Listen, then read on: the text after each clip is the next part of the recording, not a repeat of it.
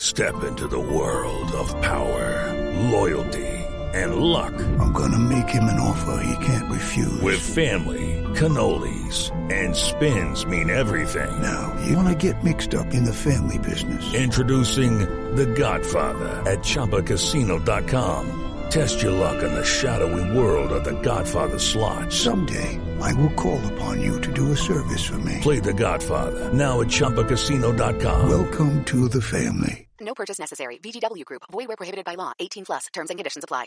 It is Ryan here, and I have a question for you. What do you do when you win? Like, are you a fist pumper?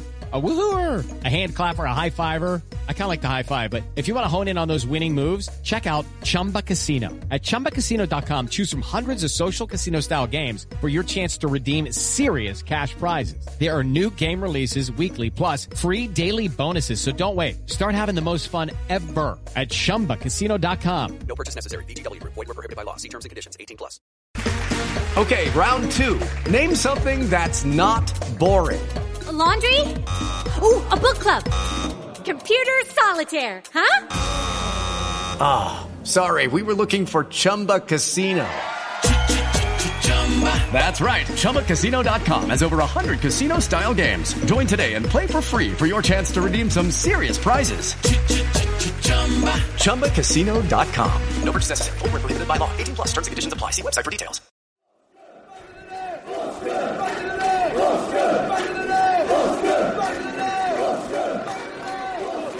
Cook, having drawn two defenders in Jordan nine. Steve Cook sees the headlines, drives it for goal, spilt, and Ake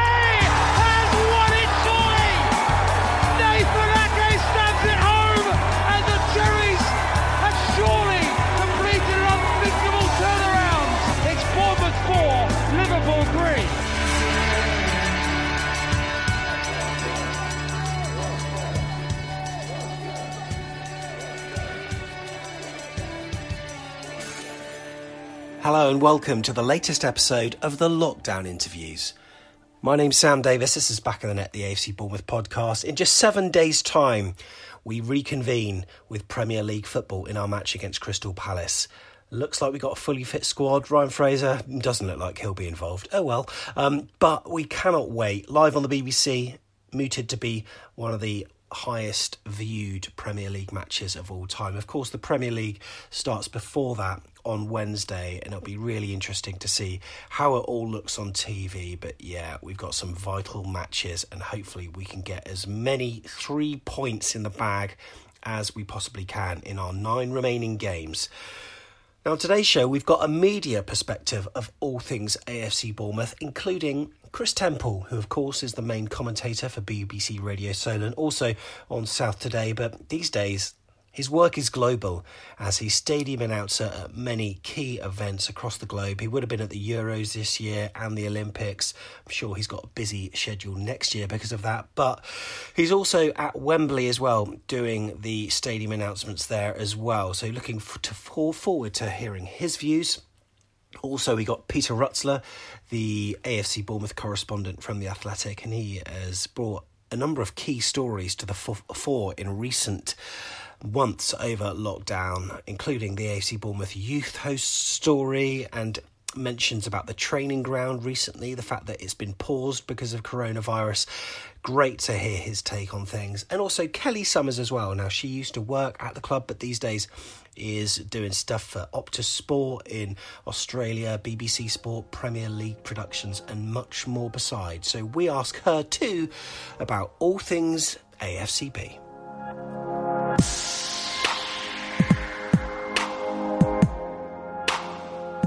Kris Temple, how are you doing? Sam, I'm good, thank you. It's funny that commentary actually, uh, because Bill Leslie on Sky came out with the great line of "That'll do it," which you play on your intro to this uh, this vodcast, if you like. Um, Yeah. Thankfully, mine gets forgotten because I didn't really have a, a a line, if you like. But it was yeah, that's a very memorable night, of course.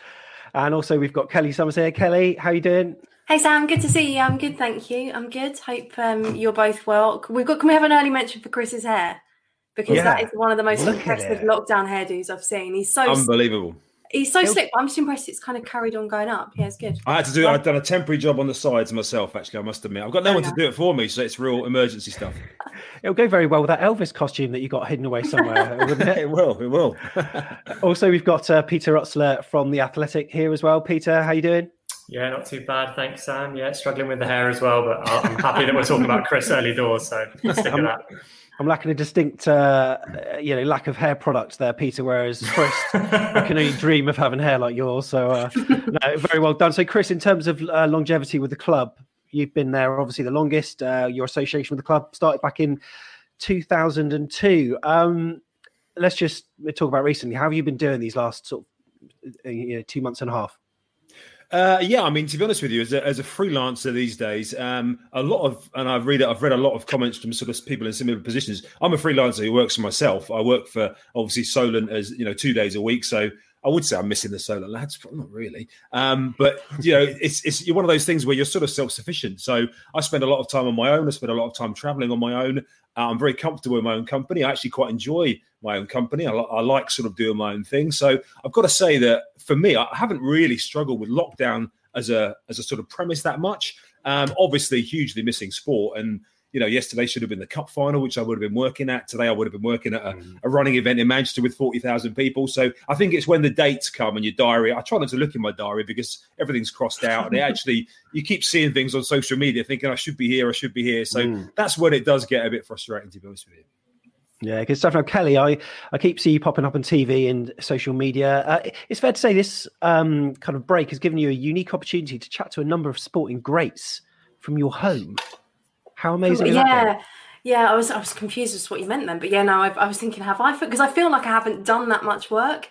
Hmm. Um, it's been yeah. I spoke I spoke to Eddie Howe. That's probably who you're referring to as sporting great. Um, I'm I work for Premier League Productions, so a lot of people I'm sure with Bournemouth having been in the Premier League for a few years now, I'll be pretty familiar with what it is. Um, it's just a global uh, platform and channel service, I think it's called, um, for Premier League's overseas rights holders to get content. So I work for them, I present programs from them, and we're presenting from home. I've kind of got some of my camera equipment over there ready to go for tomorrow morning, uh, but also doing interviews, the mandatory interviews via Skype, one of which was with Eddie.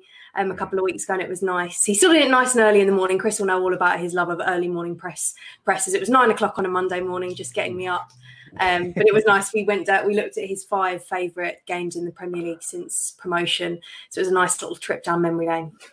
Yeah, good stuff. Uh, I had a comment from James Rood, Kris, that you might want to see. Not seeing any greys, grey hairs. Uh, you're- you're What's, in there. look at all this. What's all that? Look there, blimey. I've cut most of them off. That's why the sides always stay short because it gets grey around the sides. And uh, Kelly, we've had a few messages for you as well. You know, great to see your progress too. Uh, that was from Ben. So thanks, Oh, Ben, thank for your you. comment. and, and we'll be flashing some comments throughout the, uh, the show. So if you want to leave your remarks, whether you're watching on YouTube or Facebook, then please send them in and we'll get them on screen. Um, also, Peter, um, we've chatted to you about how challenging it's been for sports writers to create engaging stories when there's no football to go with it. Uh, one of the pieces I really liked from you was the match day experience and the things that people are missing and it made me miss like so much about it um we've all been feeling the burn haven't we uh, through lack of football Yeah, no, absolutely. I think we've got Chris to comment on that one as well. So, um, yeah, those are the kind of things you, you're trying to do to, to fill the time. And to be honest, I'm, I'm, I'm lucky in a sense. I mean, it, it is a tough environment at the moment, and you know, I'm still able to work. I'm still working full time. It's just trying to be more creative and, and think of things in, in, in a different way. So, yeah, what we're missing about Bournemouth is a, is a was a good one to do, and just trying to get interviews like you're doing and, and that sort of thing. So, so far so good. It's just you, you said two and a half months at the start. It's like wow, I can't believe it's that long. You know, it's just, it just seems to go on. yeah the interviews we've been, it's been great you know as someone independent, uh, we're never going to have the chance to do this regularly. So, in a way, it's been a sort of blessing in disguise to be able to chat to um, so many greats, uh, whether they're sort of media types like yourselves or former players, uh, former managers like Harry Redknapp last weekend. He was hilarious. We'll talk more about that, I'm sure. Um, but as I sort of said at the start of the show, we're going to try to focus on AFC Bournemouth. Uh, whilst today's announcement from the club uh, provides a lot to talk about, we'll park that conversation uh, for tomorrow. So, um, we're going to go in sort of chronological order where we can, and we'll talk about um, how you each got your sort of career breaks in the media. So, um, this was a question from Dan Lurie. Uh, was sports journalism always your goal, Kris? Uh, well, my dad was an athletics. Uh, he was a newspaper writer. Actually, he was an athletics correspondent of the Sunday Times. So the the sort of sports media side of it was there. I used to write reports of my football matches when I was younger, and like get my dad to say he was going to send them into the Sunday Times, which obviously he said he did, but he never did. Um, but in terms of radio, I sort of got into the classic student radio side of things, and then um, I was actually working at the University of Surrey in Guildford, and the BBC uh, what is now BBC Surrey, their their studios are on the campus in Guildford.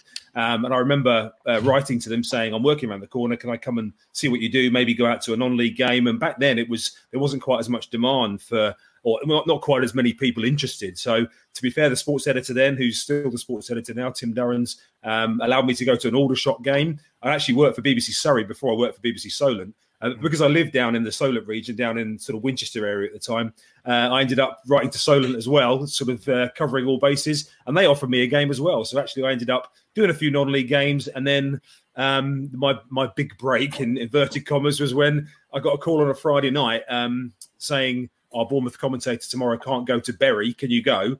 I've never never done a commentary before in my life, and I said, well, if you're happy to give me a go, I'll give you a go. So Bury away. Obviously, the sad demise of Bury recently sort of lost a bit of history for me as well. I did that game, and that was my first one in February 2002, and I suppose I must have done okay because they asked me back next week as well. Yeah, and 18 years later, you're still hanging about. Uh, what yeah. about yourself, Kelly? um, mine's a bit different. I kind of was growing up, my mum was really into football. Um, had a season ticket at Watford. I'm sure many people know uh, Watford are my hometown club, the team I've supported my whole life. But um, my mum went, and I wasn't really that interested. And then Watford got to the playoff final in 98, 99. and um, there was actually a brilliant article, some brilliant articles going around last night, and it actually was quite timely because I was reminiscing about it. I begged to go because everyone at school was going. Hmm. So my mum kind of reluctantly, I mean, probably 50, 60 quid a ticket, whatever it was, took me. And she says she can remember the moment I walked out. I was absolutely hooked. Watford one got promoted to the Premier League, only lasted a year that time, um, as they did um, on two occasions prior to now in my lifetime. Um, I just got really into football, and then I won a competition a year later to go in the press box at Watford, and that was probably the first time I was like, "Hold on, I can do this for a living," and then basically just chased it there from there on in. And I went to uni, did sports science. Somehow managed to was allowed to do my dissertation on the impact of social media on football clubs. Not really sure how that links into sports science, but I made loads of contacts, and off the back of that, was introduced to the guys at Bournemouth then and the rest, as they say, is history. Got a job at Bournemouth and haven't really looked back. Been very fortunate. Has uh, doing stuff on the sort of audio visual side, Peter, ever appealed to you, or has written stuff always been your thing?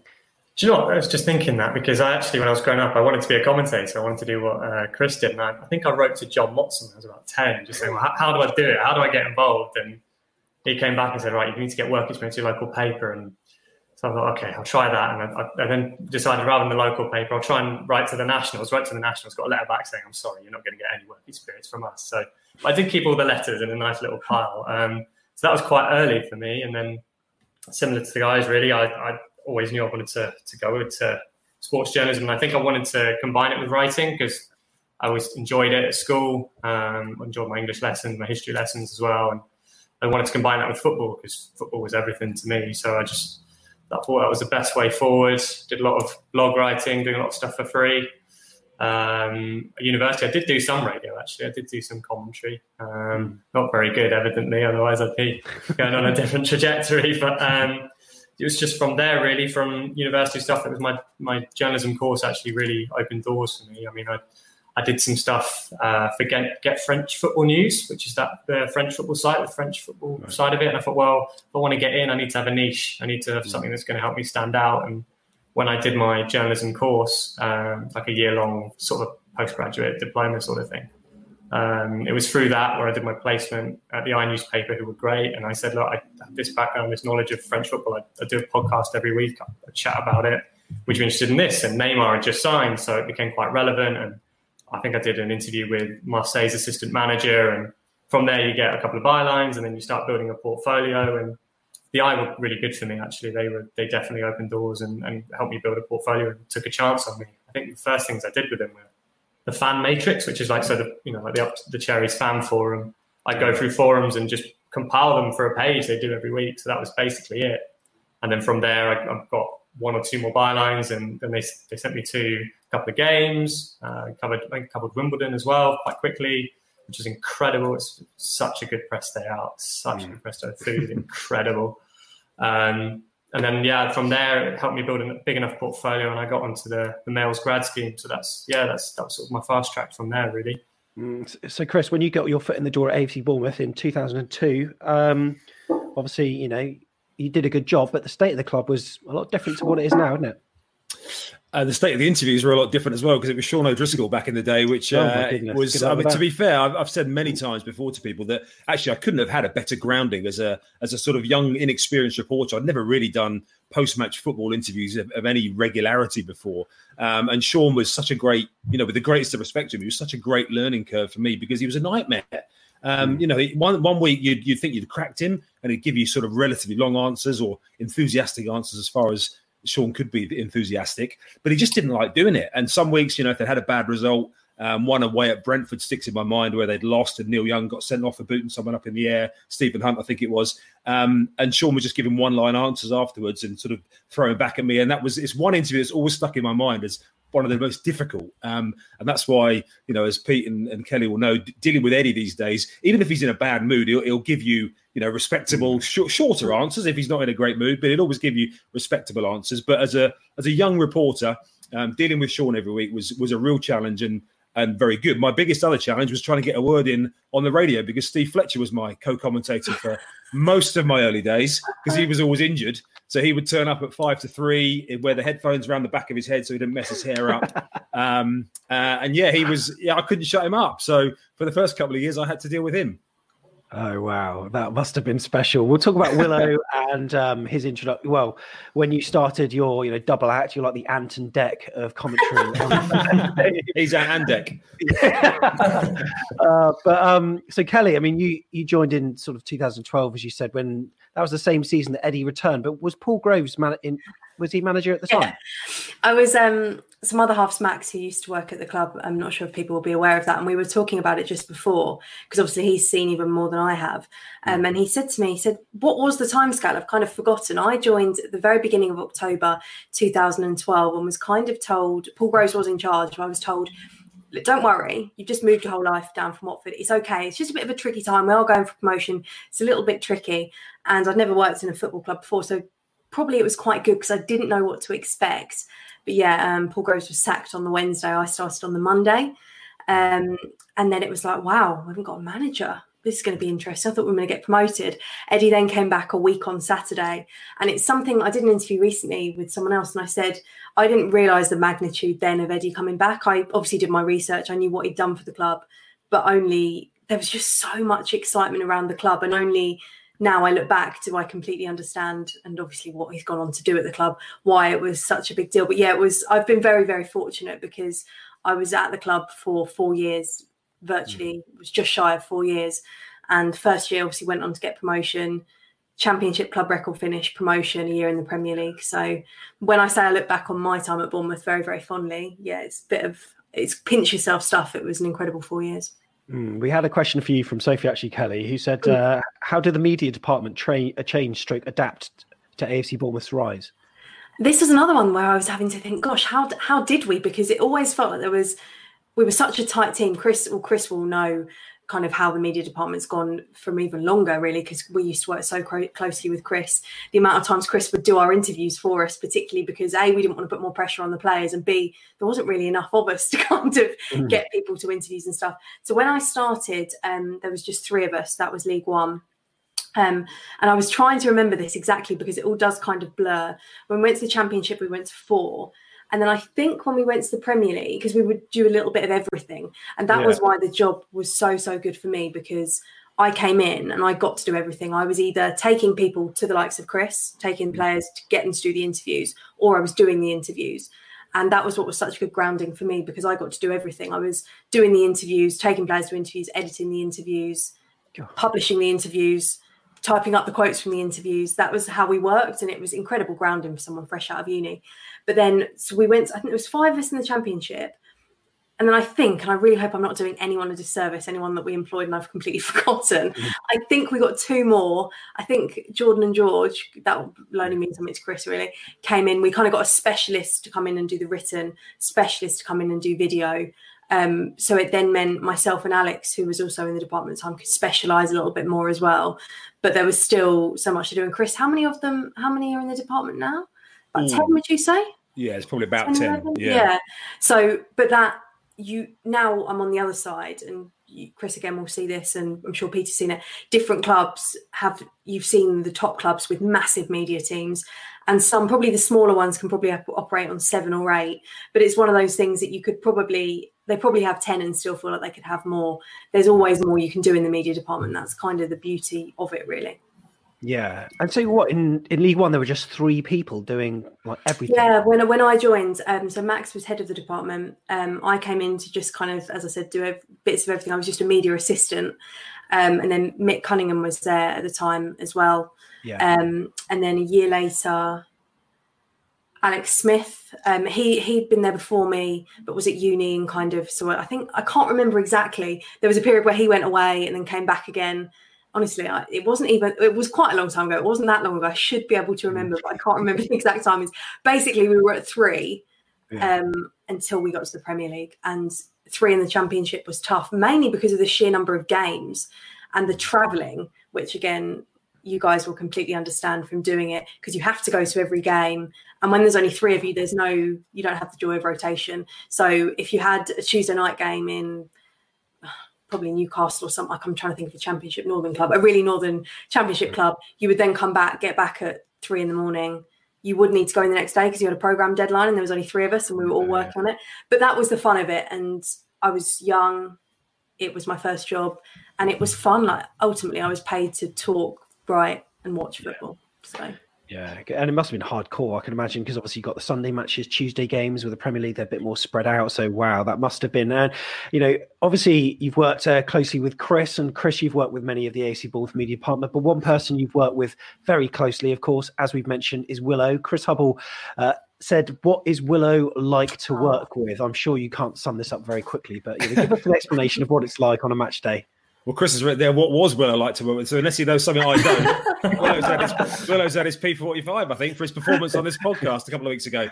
Um, that shirtless performance. Um, yeah. I mean, Willo, let's face it, he's brilliant. I mean, the thing that, that people always say about Willo is his, his passion for the club and his enthusiasm and his will to want them to do well is the thing that engages people the most. And of course, that therefore creates times when they want, and I, I know we spoke about this previously, Sam, they want him off the fence sometimes. But yeah. the problem is, you know, he, he's very close to Eddie. I think people underestimate how close he is to Eddie mm-hmm. um, from their time. Eddie was a young player.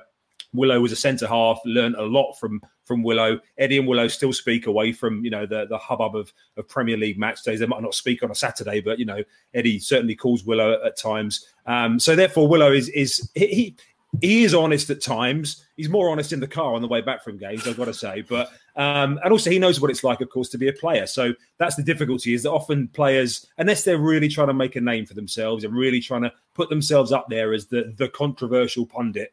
Um, to try and make themselves make a name for themselves, um, you will find, I think, players side on the side of players quite a lot. Um, but He's a great guy. He bought me a beer, I think, this season as well. So that's a remarkable turnaround from previous years. Um, and, and as you... I've been on a, I've been on away trips when we did used to go on a. Sorry, Kris, to interrupt you. Then no, I just noticed that on my face gave it away a little bit there. um, I've I've just been on away trips, um, and we'd often we'd travel up as a media team, and I would have seen Kris and Willo out, and that that just surprises me that he bought you a beer. Kris was always the more sociable one up for that kind of thing. So well done. You've obviously ground him down. yeah, exactly, exactly. But and also he's you know he's uh, he's lost quite a bit of weight recently yeah. as well. So he's he's got himself into uh, I mean not enough to be shirtless, but better shape. Let's put it that way. Um, also, Kris, you had a comment from James Rood who says uh, it sounds like they're arguing at times during commentary. It does make him chuckle. I would say a lot of the time we are like a bit of a bickering married old couple, to be honest with you, because we've been around together that long. I think it is 16 years we've been doing it together. We've obviously missed a few games in between there, but yeah, I mean, there's there's stuff about Willo that winds me up. There's stuff about me that definitely winds him up. Most notably, my ability to find traffic on the way to games. Um, and not drop him off at the door. You know, little tiny things, but uh, we do bicker, but it's good fun. Um, and I, I think sometimes also I get a bit wound up when I can't get him off the fence, Hmm. and that therefore makes us sound like we're bickering a little bit as well. And I'm I'm sort of hearing the fans in the distance saying, "Get him to give you an answer about this." And sometimes you push it so far, but I don't want to. I don't want him to walk off particularly because that would leave me in a hole.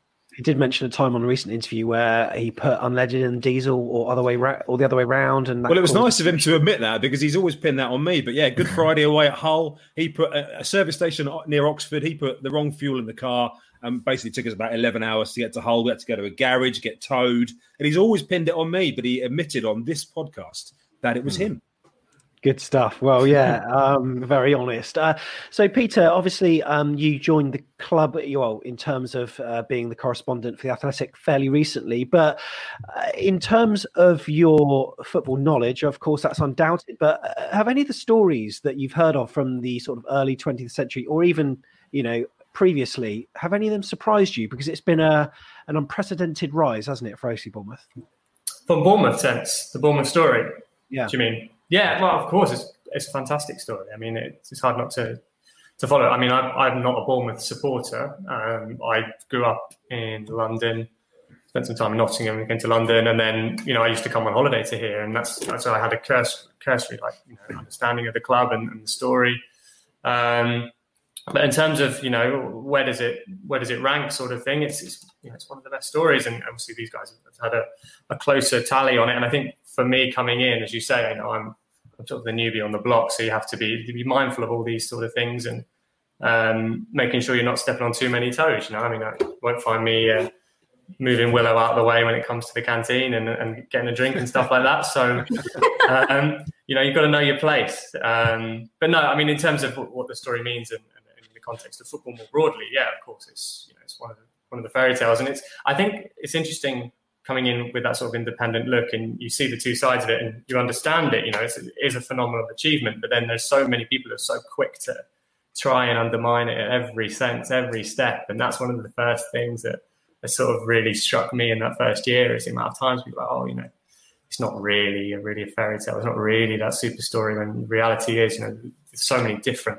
elements to it so many different facets to it the story from from grimsby to to eddie to to the Premier League years as well, promotion, team. There's so much to it. Um, and just talking to as many people involved, players, managers, staff, you do get a very quick sense of that for sure.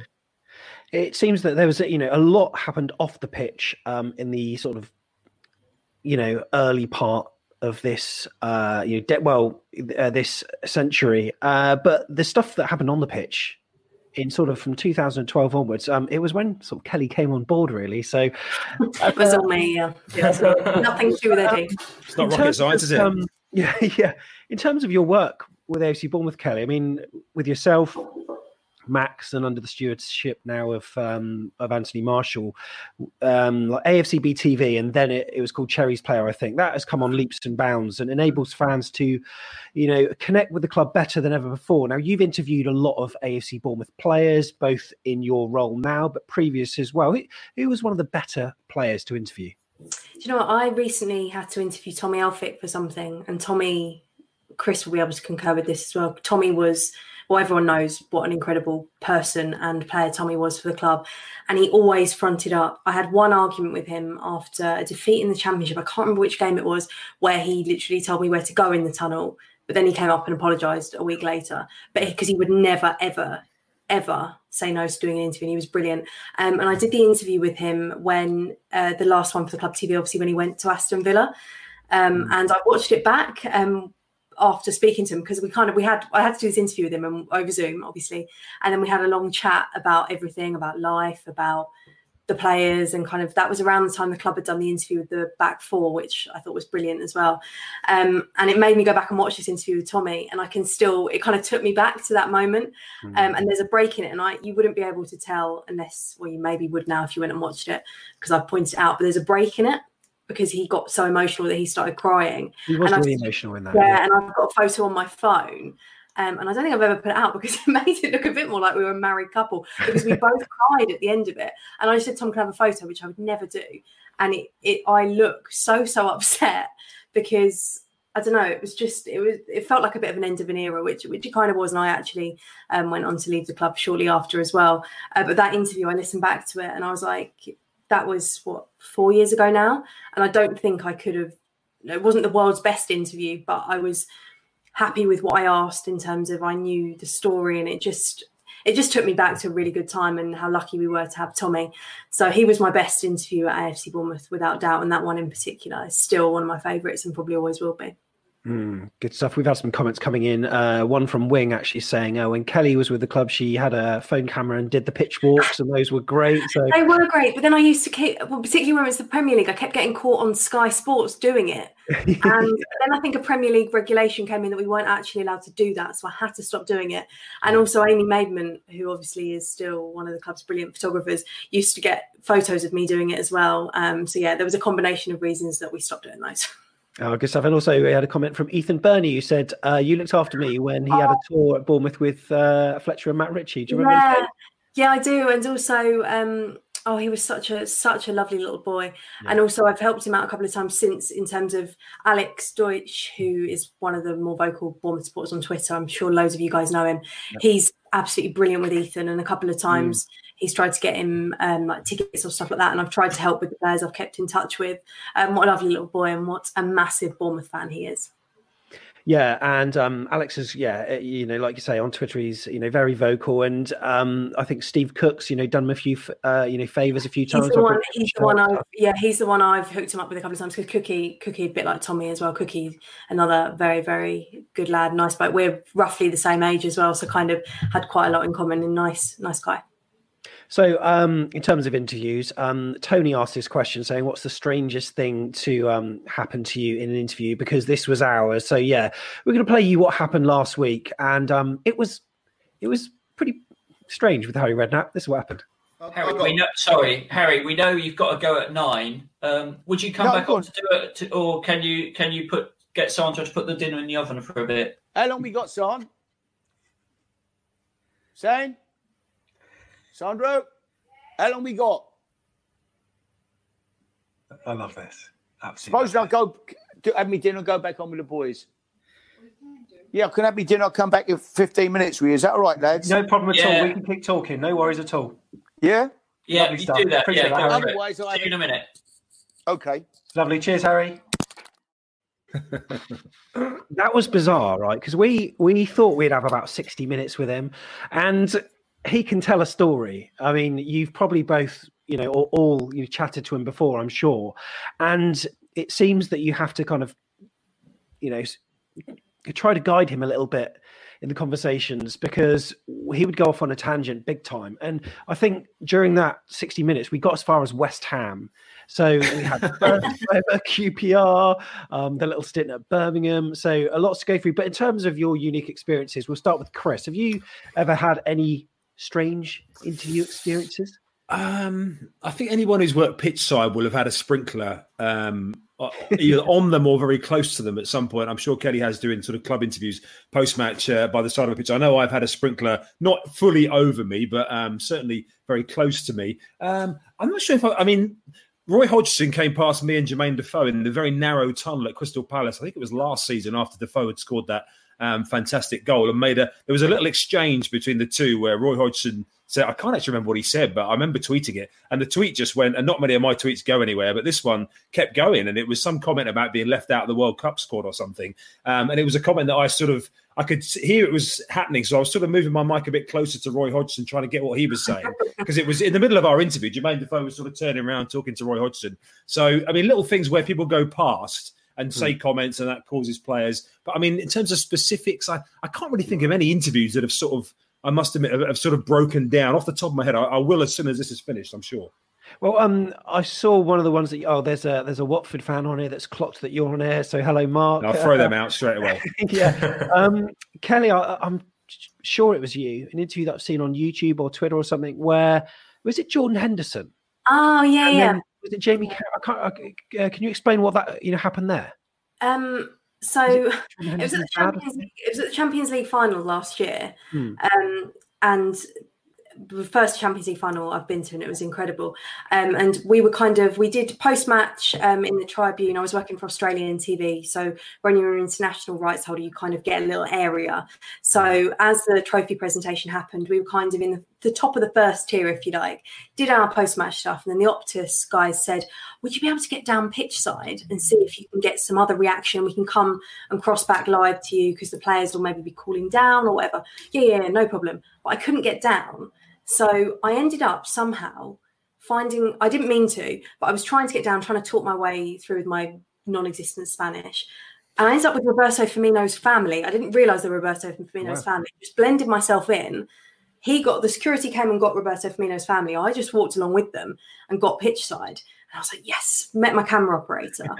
and then we were kind of waiting for stuff to happen. And my colleague Jules had met Jordan Henderson a couple of times. He came over and kind of was chatting to us, had a picture. And then I became aware that he was looking for his dad. His hmm. dad appeared. And then I don't know if you've seen the backstory with his dad. His dad was very, very ill. Um, and obviously, Jordan Henderson's kind of had this rags to riches kind of story, wasn't particularly fashionable, and has now gone on and won the Champions League, probably going to win the Premier League. So it was a really emotional moment between the two of them. Mm. And then my producer in my ear just was seeing all this on camera because we had the camera rolling and just said, can you interview him? See if he'd interview. And I got talking to him. So I just said, look, I don't mind if you don't want to do this, but it would be great if I could just grab a few words. And he was virtually in tears and was like, yeah, of course, of course. And um, so we did this interview and it went pretty viral because I didn't know the full backstory of how ill his dad had been. Probably would have done a better interview had I known. Um, but yeah, it kind of went viral. The papers picked it up. And I've actually vaguely kept in touch with him since just because we um, exchange numbers just so I could send him the interview so we could see it. Um, but it's one of those things where I almost didn't even get down pitch side. Then you end up coming down with Roberto Firmino's family, and Roberto Firmino just appears, and you're like, "Oh, this is his family." And he looks at me as if to say, "Who the hell are you?" I dodge away and get stuck in between Jordan Henderson. Like one of those, you can't write it, and then you end up doing an interview like that. So um, that's probably the strangest experience I've had. Yeah. Yeah, so uh, Tom O'Donnell got in touch, and it's you know it's like we, he's like psychic because um, the next question is very uh, similar to this uh, about forming interview questions and having to be tactical about manipulating someone to talk. So Peter, I was going to come to you um, because I mean Brett Pitman, we've got him on Tuesday, and from what I see, he doesn't seem to be that vocal. So, uh, can you give me some tips about how, how on earth am I going to get the, the sort of best out of him during that chat? Uh, I, I spoke to Brett recently, actually. Like he's, he's he's he's a good talker. I think he hasn't done too much media. I think, which is why we probably can't really suss him out too much. But he he's always been a good talker when, when I've spoken to him, and I think the best way to do it is just well, I always start with just be nice, be friendly. I guess it's different for me because I, I'm written media. So if I'm doing a written interview, a lot of that can be a lot of off the record conversation, talking about all sorts of general topics, and that normally tries and relaxes them a bit. But obviously, you know, for you guys, if you're if you're live, it's a different thing. So you, you generally you'll probably start with the, the lighter questions, the nicer ones. Uh, I remember this season. I wanted. I was doing a feature on Callum Wilson's recovery from his two injuries, and I think I can't remember which game it was. It was after, and he came out for his mix zone. Sometimes he stops, sometimes he doesn't, and then I just went straight in with the question. I didn't even didn't even start with a couple because he'd done a few others. I was not getting any any change out of Callum that day. And Callum's normally great. He normally does does, does talk very well, but you have to time it. You have to place it really at the right time. But yeah, with Brett, you'll, you'll be all right. You'll, you just have to get get him get him comfortable, ask him how he is, and uh, I'm sure it'll be fine. Uh, Kris, you spoke to him on many a, a time. Um, you know, what am I going to do? Have you got well, any nuggets that I could maybe mention stories behind the scenes? Oh, it's funny because Brett actually um, that my little hiatus from doing Cherries games was actually in, in Brett's sort of golden era because I didn't do, for example, the League One promotion season to the Championship. Um, I was presenting our Solent Saturday afternoon show then, so I had sort of a, a three year spell, I think it was, when I didn't do Bournemouth. But in terms of interviews generally, I mean, as the other guys will tell you, every time, I mean, even every radio interview is different. For example, every Friday morning when I sit down with Eddie, it's completely different to a Saturday afternoon post match because mm. post match you've got about three minutes. You've got to rattle through everything that's happened. Your adrenaline is still going from the game. Sometimes I can't even think of things to ask before he's even come into the room um, because he's out straight away and match of the day are tied up. Um, whereas Friday morning pre match, you've thought of it all in advance. Uh, and Kelly, you know, with her football focus features, as she'll tell you and things like that in, in a moment, is a lot more. It's a lot more chatty. So I, my my personal interview style when I'm doing things that aren't sort of post match you know cutthroat three minute interviews is just for it to be a chat. And as Pete says, you know, start off friendly, go in gentle, couple of warm ups. It's it's like anything really. Um, you know, you you you don't want to go literally showing your hand straight away. Um, as we've seen, you know, some fantastic journalism over the last couple of days from certain newspapers in certain political situations where don't put all your cards on the table straight away. Um, so yeah, there's times when you need to ask hard questions, and it's good to sometimes bury those somewhere in the middle. Um, mm. But you know, and also my one issue that I always criticise myself on, and I would say, you know, it tips to anybody who's interviewing in the future is if you're doing a, a, an interview that's tight on time, keep the question short. One of my biggest issues in post match is rambling on to Eddie, and before I know it, I've sort of tied myself in a knot. So just keep it to a line. Whereas chatting away, it's more of a dialogue, so you could be much longer. But if you're doing a time time critical interview, keep your questions short.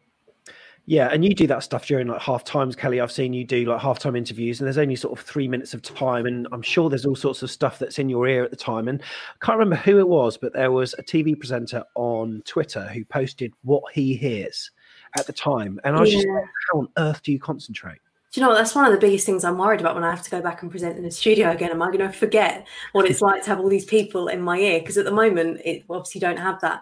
But I'd agree with what Kris says. I that's one thing I'm also very, very guilty of the over talking. Ultimately, you're there to get the best out of Brett. Brett, I worked with very closely when he came back to the club mm. um, in League One and the Championship, and he's done quite a bit of media. He's clearly not super comfortable in that environment. However, the fact that he's agreed to do this, this isn't, he could have said no to you. So I think that automatically gives you license to know he's quite going to be quite chilled. Also, I've actually found with a lot of my the player interviews I've done by Zoom, they're actually more comfortable.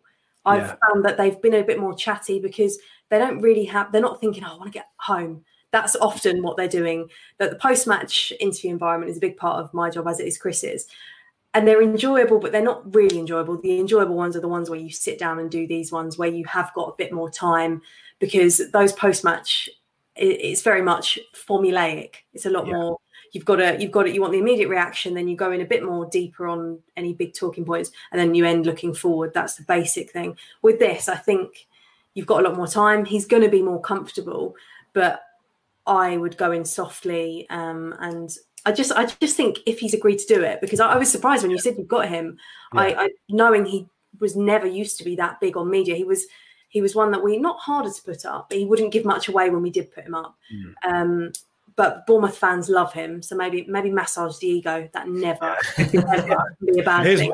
Here's one thing not to ask too much about, Sam, and that's this season at Portsmouth because it hasn't gone that well for him. Personally. No, I've heard, and obviously he came back to train uh, mm. with the hmm. youngsters for a bit, so I'd like to maybe uh, expand on that a bit. But uh, and Marvin Bartley in a recent interview said that um, if we promised him a bottle of orange Lucozade, he's like you know game on for anything. Apparently, big fan. So wow. wow. the coast, not yeah, not sure the connection Um, Kelly, what's Eddie like to interview? Because some he seems very sort of media trained. He seems very economical with his words, and seems to, um, if he wants to cut short a conversation, it, he he manages to somehow do it in the nicest possible way. Kris Kris is smiling because obviously Kris still Kris has probably done thousands of interviews with Eddie, um, and also Kris did it from the point of view of Kris was working. Oh, look, there's a photo of me interviewing Eddie yeah. with his horrendous roots. Why didn't no one tell me that was promotion weekend? You got locked down roots. I haven't. I wasn't even in lockdown. anyway, um, to be fair, that's my own fault. I put it on my own Instagram recently.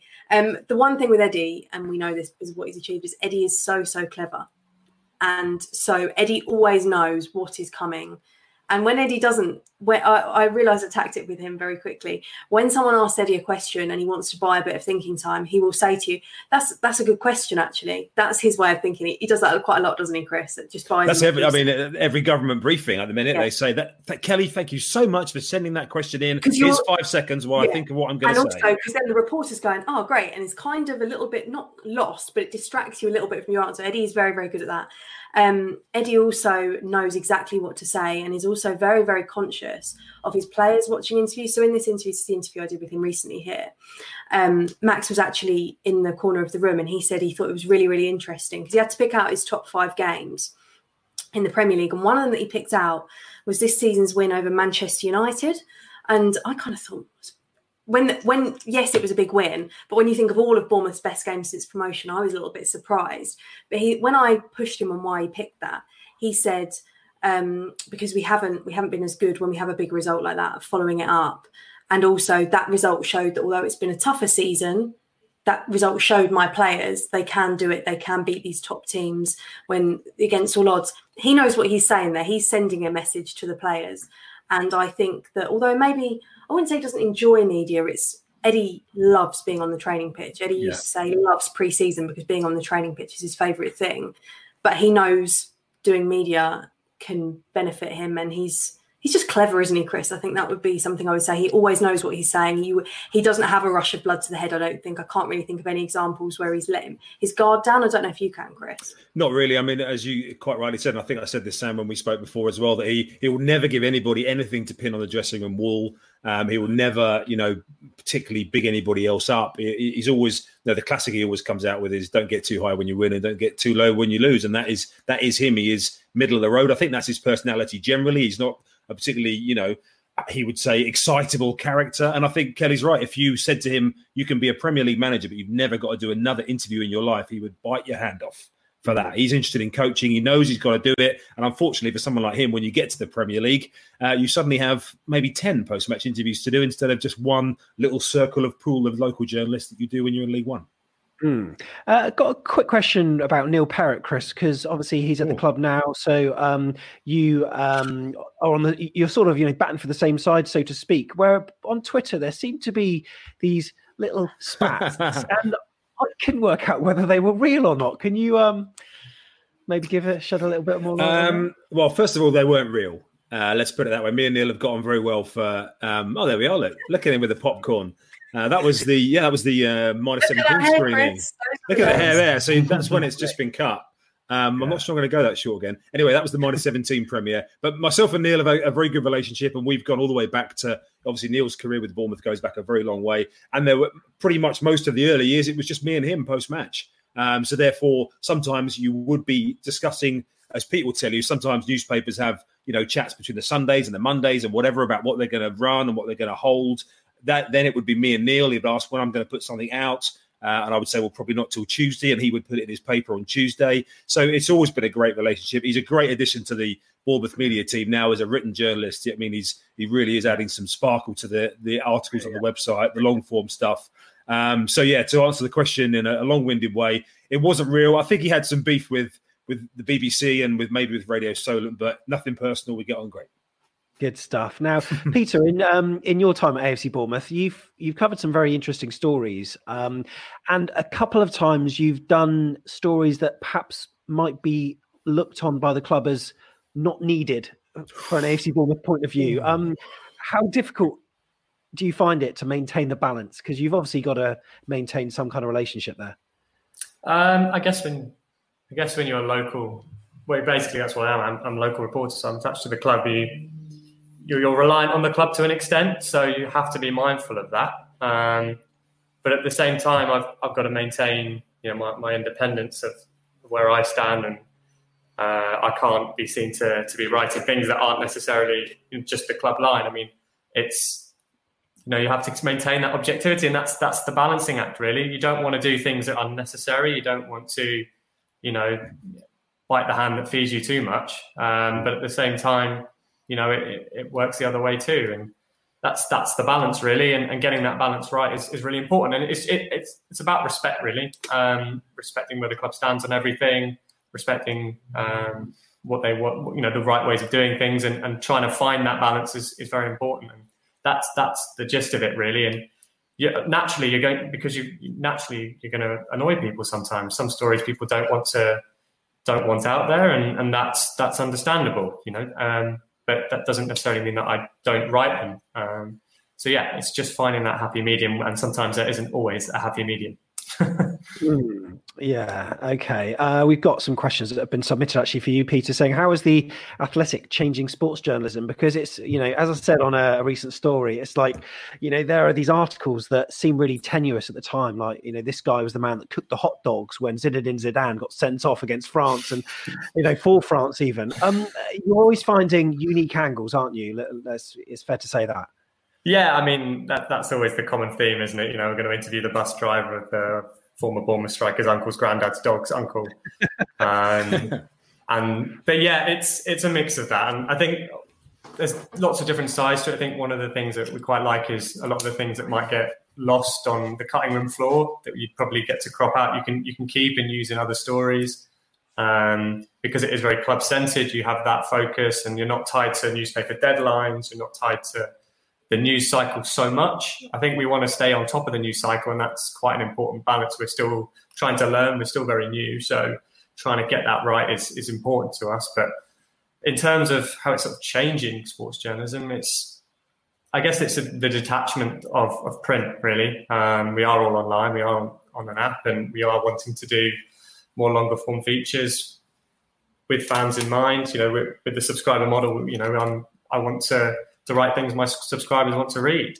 Um, and sometimes it will be the more obscure things because that's of interest to them. And I know Bournemouth supporters are interested in things that go further back, um, that are interested in things that may not necessarily have been told before. And Whereas, you know, a lot with, especially as a national focus, because we do have, you know, reporters all over the country, you know, the focus will often be the top six sometimes and the top seven, top eight, and other sides can can get lost in that, especially in the Premier League. Um, so it's quite nice that every club sort of gets their, their airtime on the site and can have, yeah. you know, you can you can be a subscriber and just read the Bournemouth stuff, which a lot of you, a lot of the guys do, and and I'm I'm conscious of that, and I want to make sure my coverage is is good enough for that, and as well as all the all the other clubs. So yeah, it's it's trying to do things a different way. We tried doing Q and A's. Um, we still do them, which is great, where you can interact a lot more. We're very big on that.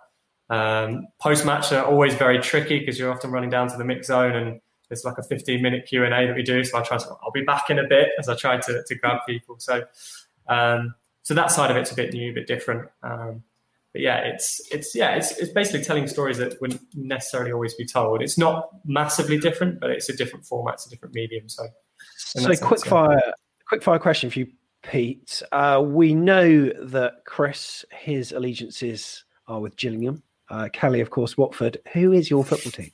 Oh, it's going to break the facade. Oh, I don't know the answer yeah. to this. Yeah, nobody knows the answer to this. I've been very coy. No, my team's Forest, Nottingham Forest. I lived oh, in Nottingham until, until I was eight and then moved to London then. So, yeah, I'm a Forest fan.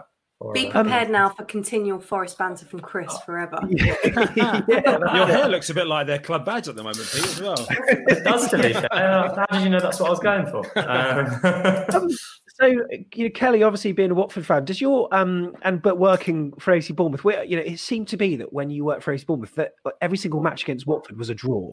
I don't know if that was the case or not, but working. Well, no, closely... it wasn't because the first one, the first one away, Watford oh. won six one. Yeah, and that, that was that was incredibly awkward because yeah, it was just all I just I forgot I one.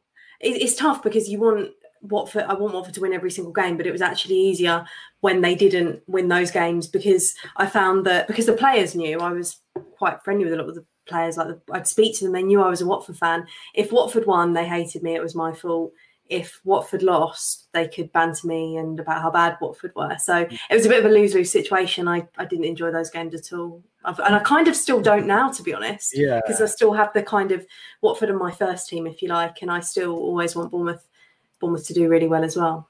So let's talk about uh, May 2014. No, was it 2014? Uh, we can talk about 2014 because that's a lot easier to talk about, but I think you mean 2015. Sorry, yeah, what I say, yeah, 2014. Yeah, sorry, 2015. Um, what's that like when you're working for a club when your team that you supported, n- not a million miles away, you know, are one yeah. nil up with not long to go. I mean, Kris's face. you first, I mean, firstly, obviously you're working for OCB, but how did you hear that news and what? Um, how... so it, so firstly, that week, like at the time, it was it was really really surreal, and it, it's still it still is. Um, but I was I was fortunate enough to be. I went on the Saturday. I went to Brighton. Watford won, and Watford didn't get their day, if you like, because I was then driving back to Bournemouth with so I didn't go back to Watford to see my friends and kind of celebrate because it kind of felt like the the rest of the job needed to be done by Bournemouth. Um, so I went back to Bournemouth and that night Watford got promoted on the way back and I kind of had a bit of a drink at home and then it was all very much this will only be fun if Bournemouth get promoted. it kind of I needed them both to get promoted, and that was all I wanted, genuinely. Um, so when that happened on the Monday, it was incredible. And then, uh, to be completely honest, on the Saturday, it was a win-win situation. Both the teams have got promoted. It was just then very, very unfortunate um, the way it happened for what from Watford's point of view. Um, but and it was it was weird. The way I found out was because the the internet. I was in the press box doing the Twitter updates, and we've got graphics prepared for like runners up and champions and i was all ready to go with the full-time runners up and then the fans exactly as the players have said since the fans were like saying it and i was like no it can't be real because and then i refreshed twitter because i wasn't refreshing twitter at that point because i was just getting ready to do the full-time tweet i opened another tab with twitter and i was like oh, oh my god they've and then it's a really weird thing because it's like oh wicked bournemouth which which mindset do i have to go in and one thing i've learned through my job and I still have it now because I still report on Watford all the time as completely neutral. I you go into a mode. I go into a mode where okay, I'll forget about that. I'll be upset about that later if I need to be. I've just got to go. I've all of a sudden now from us just doing a little bit of a clap with the fans at the end. There's going to be a trophy presentation. I'm going to need to be part of it. I'm going to need to do help. Um, the other media guys I was on social media, which is the biggest blessing because they went down first, which gave me a few minutes to kind of get Twitter tied up, put everything out, make sure we got everything. And actually, I wasn't in a rush then as much to get down to the tunnel. Um, what I will say is Harry Arter certainly let me know um, what he thought of Watford, which is fine. I had a very, very good relationship with Harry as well. Um, still, still do now. So no bad feelings. It was, it was quite tough. I just went into autopilot, but then seeing when you've you've watched a club and how hard everyone's worked and how much it means to people to be there on that pitch. I can't I forgot about Watford for a bit. Unfortunately, my mum and everyone, all my family that go to Watford weren't at Watford that day, so didn't have to go through that. So for me, I kind of felt a little bit removed from it.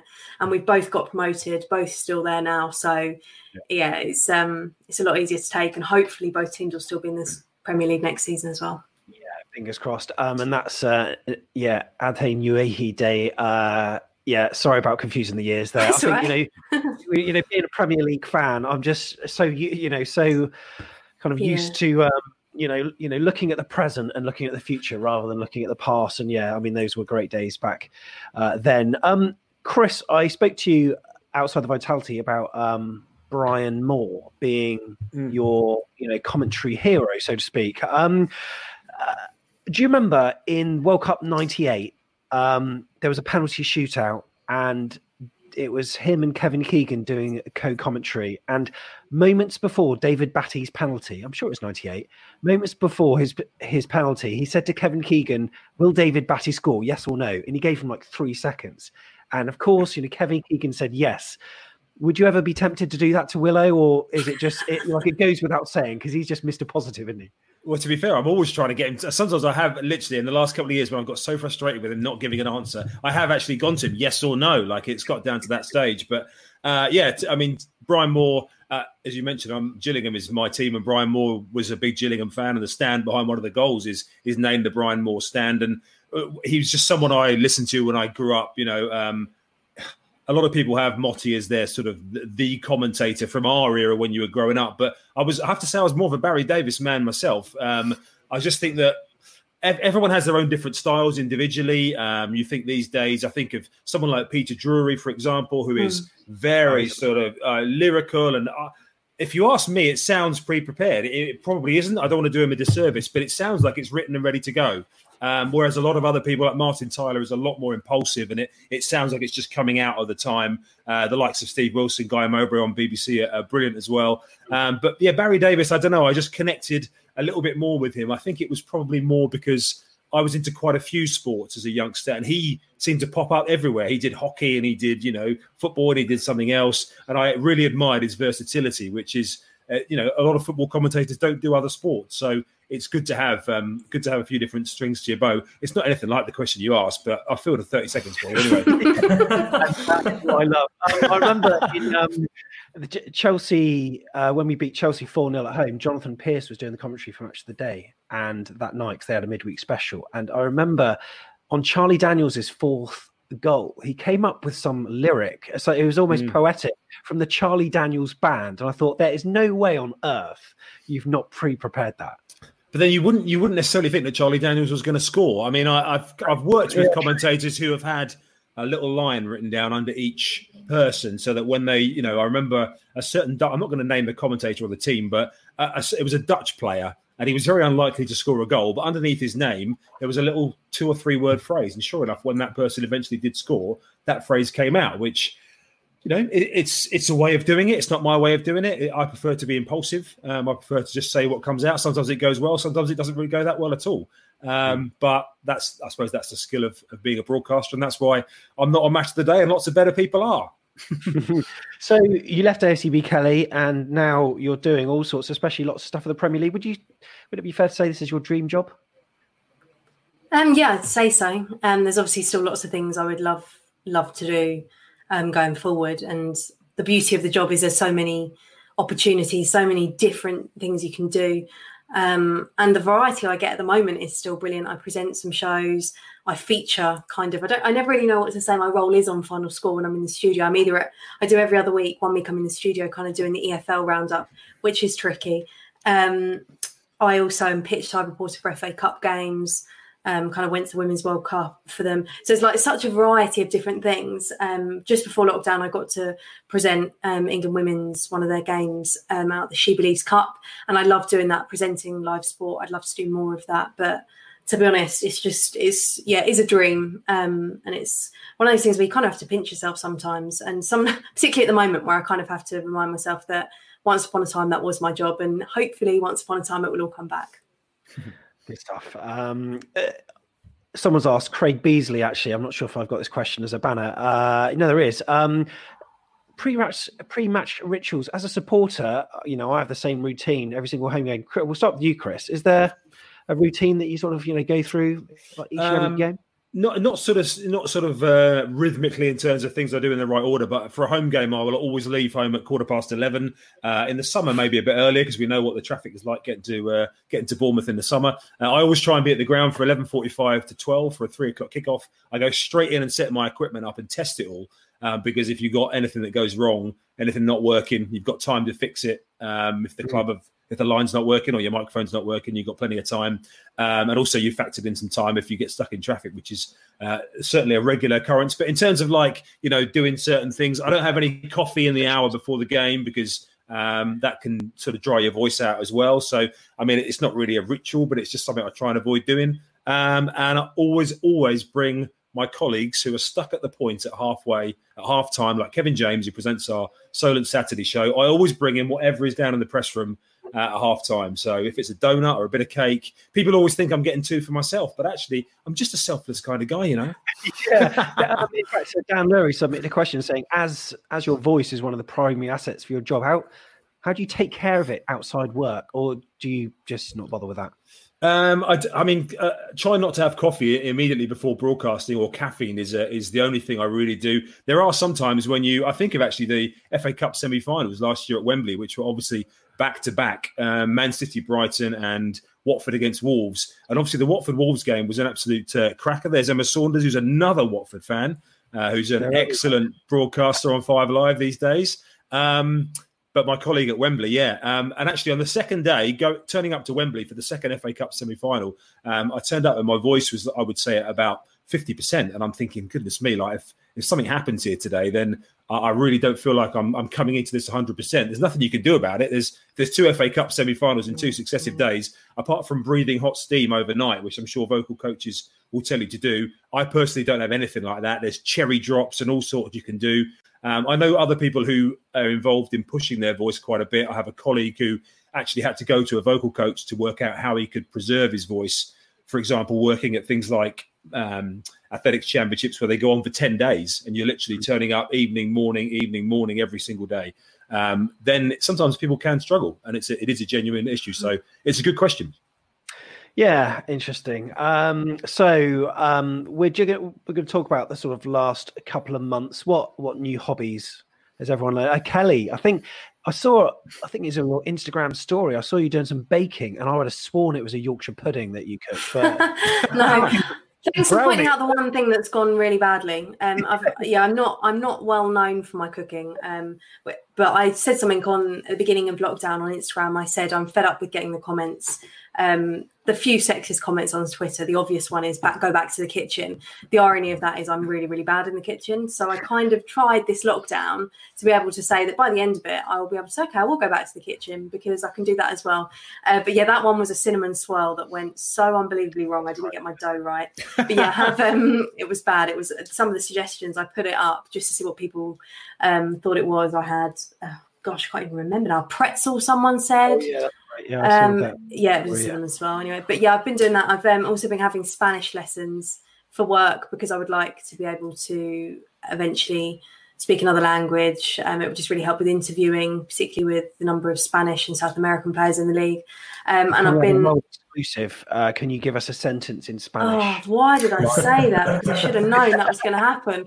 Um, what kind of thing? Um, is there a bank near here? Because that's the only one thing I know in Spanish. I don't even know what a bank is. She's not got to banks yet, Sam. Um, I- Um, I'm apparently. Uh, I can only speak in um, I can only speak in um, kind of present tense and a bit in the future at the moment. So it's kind of um, it's kind of quite limited. But I can say things like um, so in the morning I have the lessons in the morning and he'll say to me, "What are you going to do today?" And I'll say, "Voy a salir a correr," which means I'm going to go for a run because that's normally what I'm about to do after. Um, but yeah, I can little bits. Little Your bits. Spanish is better than Jefferson Lerma's English, by the way. Yeah. Oh, that's hilarious. But is, is it or is that just him? um, no, no, it is. Oh, okay. His English is non-existent still. Yeah, Still- but you Is he know, having lessons? done all right. Yeah, Uh, I, I believe his lessons, uh, his enthusiasm for the lessons wasn't quite as high as Diego Rico's enthusiasm. Let's put it that way. Uh, Peter, like any hobbies? I, I noticed you, you did a podcast with Asmir Begovic, a season of sport, didn't you? The uh, last couple of weeks. Yeah, that's not a hobby though. I mean, I don't do that No, on a regular. a bit weird. I've taken up podcasts actually, which is why I'm here. Um, Yeah. No, to be honest, I've been, I've been quite busy. Am I allowed to say that? So, like, you know, um, been plant like trying to grow stuff.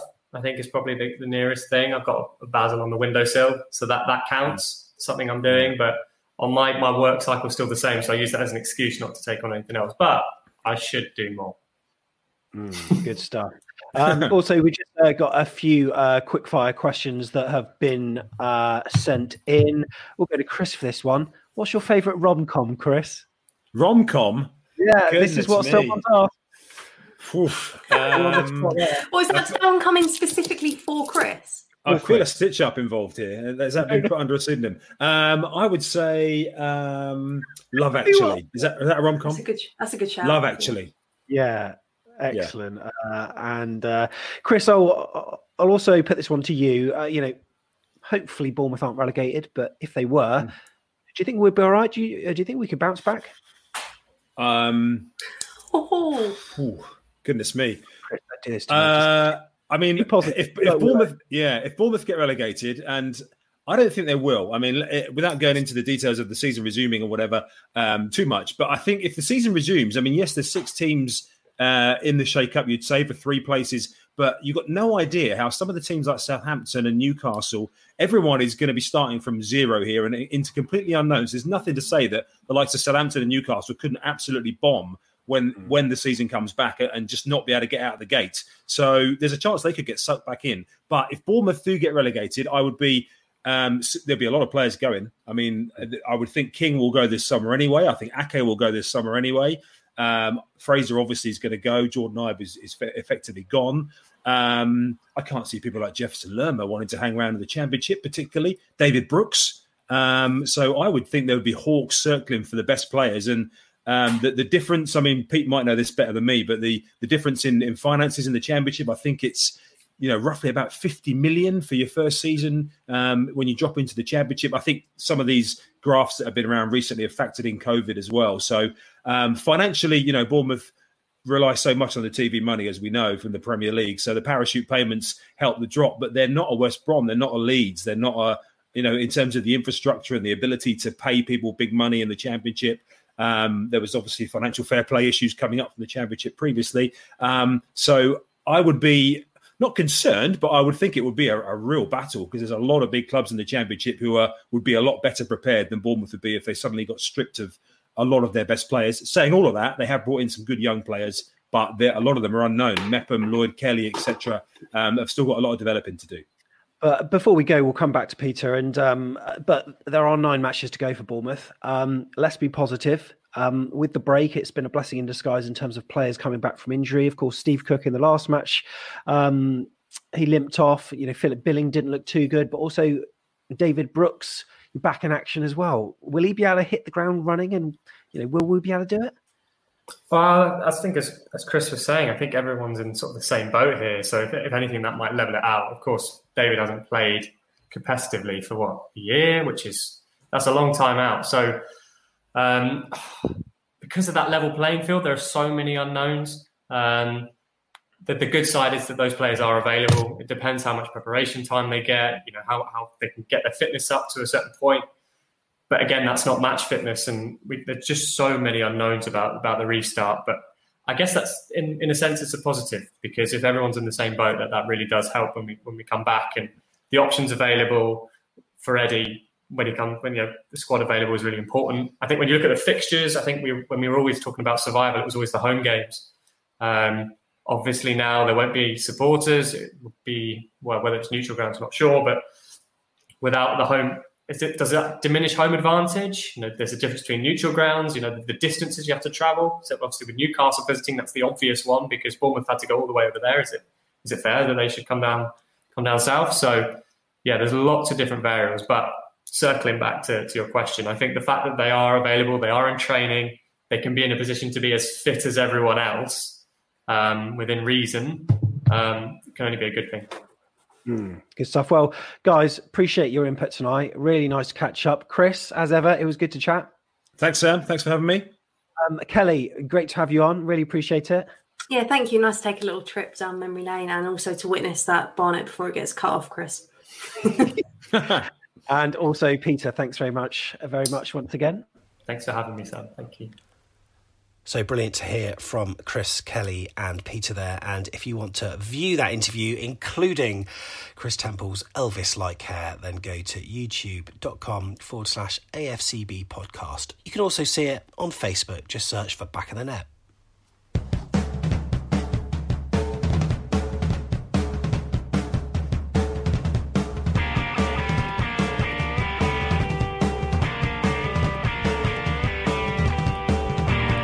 So, if you've liked our content over lockdown, really appreciate it. If you're listening to this um, over the weekend that this is being put out, Sunday night is our last interview, probably, with Warren Cummings and Brian Stock. You can watch that over on youtube.com slash AFCB podcast or on Facebook as well.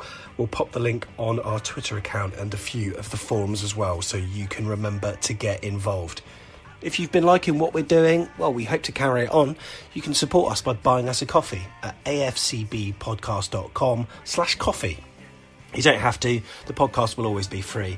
But if you want to lend your support, we really appreciate it. We know who you are. afcbpodcast.com slash coffee.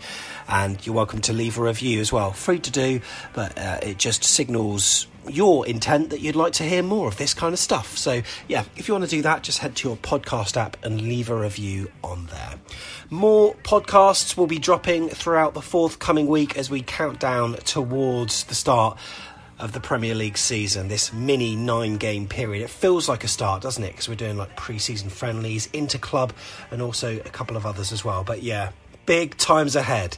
But for now, thank you very much for listening to the lockdown interviews. Back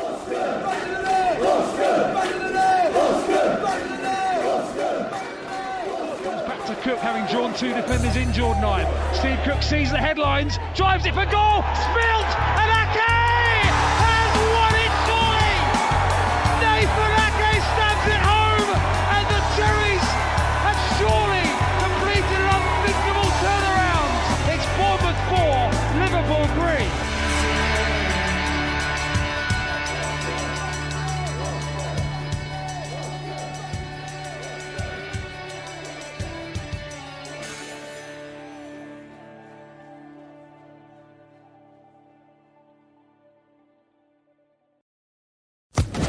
Social Podcast Network. Step into the world of power, loyalty, and luck. I'm gonna make him an offer he can't refuse. With family, cannolis, and spins mean everything. Now, you wanna get mixed up in the family business. Introducing The Godfather at ChumbaCasino.com. Test your luck in the shadowy world of The Godfather slot. Someday, I will call upon you to do a service for me. Play The Godfather now at ChumbaCasino.com. Welcome to the family. No purchase necessary. VGW Group. Void where prohibited by law. 18 plus. Terms and conditions apply.